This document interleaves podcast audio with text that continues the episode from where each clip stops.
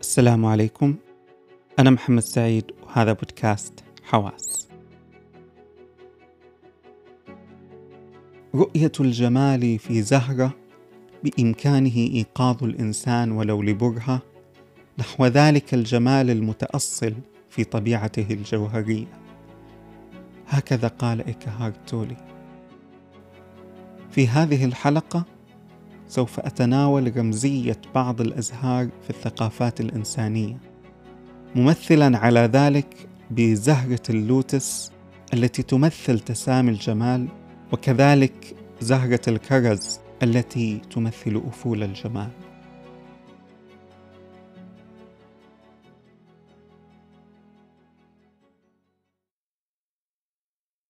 يقول الشاعر الياباني باشو: جرس المعبد يتوقف لكن الصوت يستمر بالمجيء من الأزهار. إيش اللي خلي باشو يسمع جراس المعبد من الأزهار؟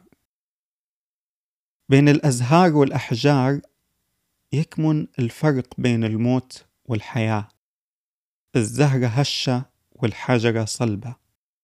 لما نرمي حجرة في العراء ممكن تمر عليها سنوات وعقود وما يحصل لها أي شيء، لكن لو رمينا زهرة في العراء فهذا حكاية ثانية. الزهرة ممكن تذبل وتموت في فترة بسيطة، ممكن تنشر بذورها فتتحول الزهرة الواحدة إلى مئات الأزهار. هشاشة الزهرة تخلينا نشوف فيها سنن الحياة وعملياتها بشكل أقوى وأكثر درامية من الأحجار. من هنا اكتسبت الأزهار في الثقافات الإنسانية رمزيات شعرية عميقة ارتبطت بالحياة. وهنا بتكلم في هذه الحلقة عن زهرتين يمثلون أمرين متناقضين. أولا اللوتس اللي تمثل تسامي الجمال وقوته، أي تمثل قوة الحياة وعنفوانها، والثانية أزهار الكرز اللي تمثل أفول الجمال وضعفه. أولا زهرة اللوتس. اللوتس هي من الأزهار المهمة في الثقافة الآسيوية والهندية، كذلك أيضا في مصر الفرعونية القديمة. تعرف زهرة اللوتس بالاسم الشائع النيلوفر، وأيضا لها اسم آخر هو زنبق الماء، هذا تتسمى بخصوصا زهرة اللوتس المصرية. ومن أسماء زهرة اللوتس أيضا في اللغات الهندية بادما، هو اسم تتسمى بأيضا حتى الإناث في الهند، فأسماء بعض الممثلات الهنديات يبدأ ببادما.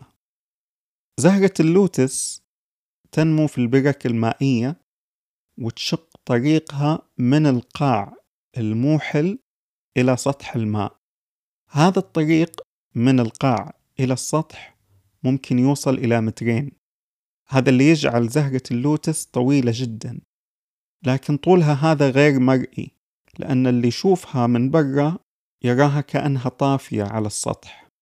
وزهرة اللوتس تتفتح بألوان أنيقة وزاهية بين درجات اللون الزهري والأبيض اللي يخلي لونها ناصع في قبال لوثات الوحل اللي أتت منه، لذلك اكتسبت هذه الرمزية الخاصة لها.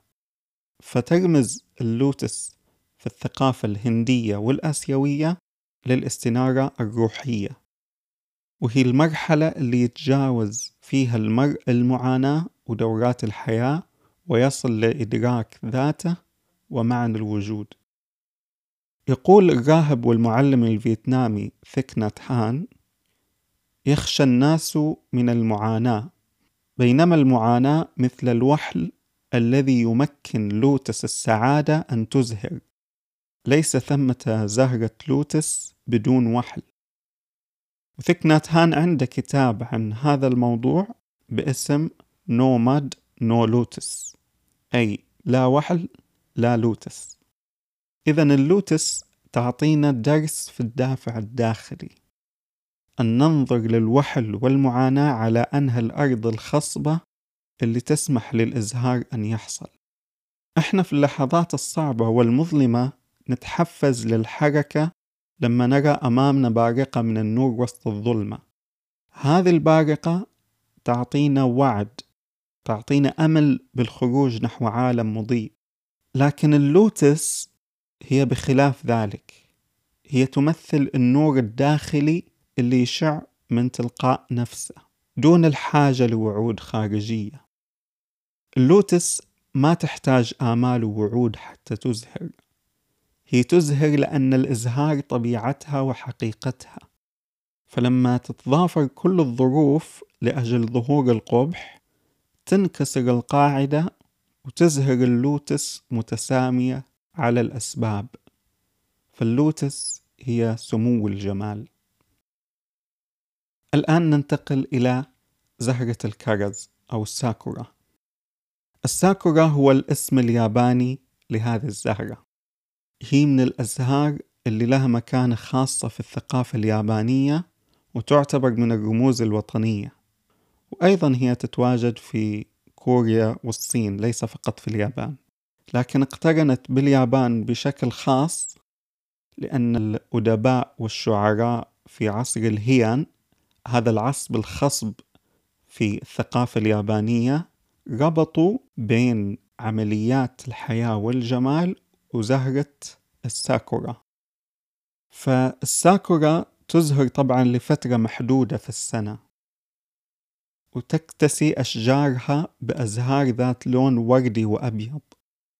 هي ترمز للجمال الخلاب والآسر، لكنها في نفس الوقت رقيق وعابر لأن لها وقت محدود فقط في السنة.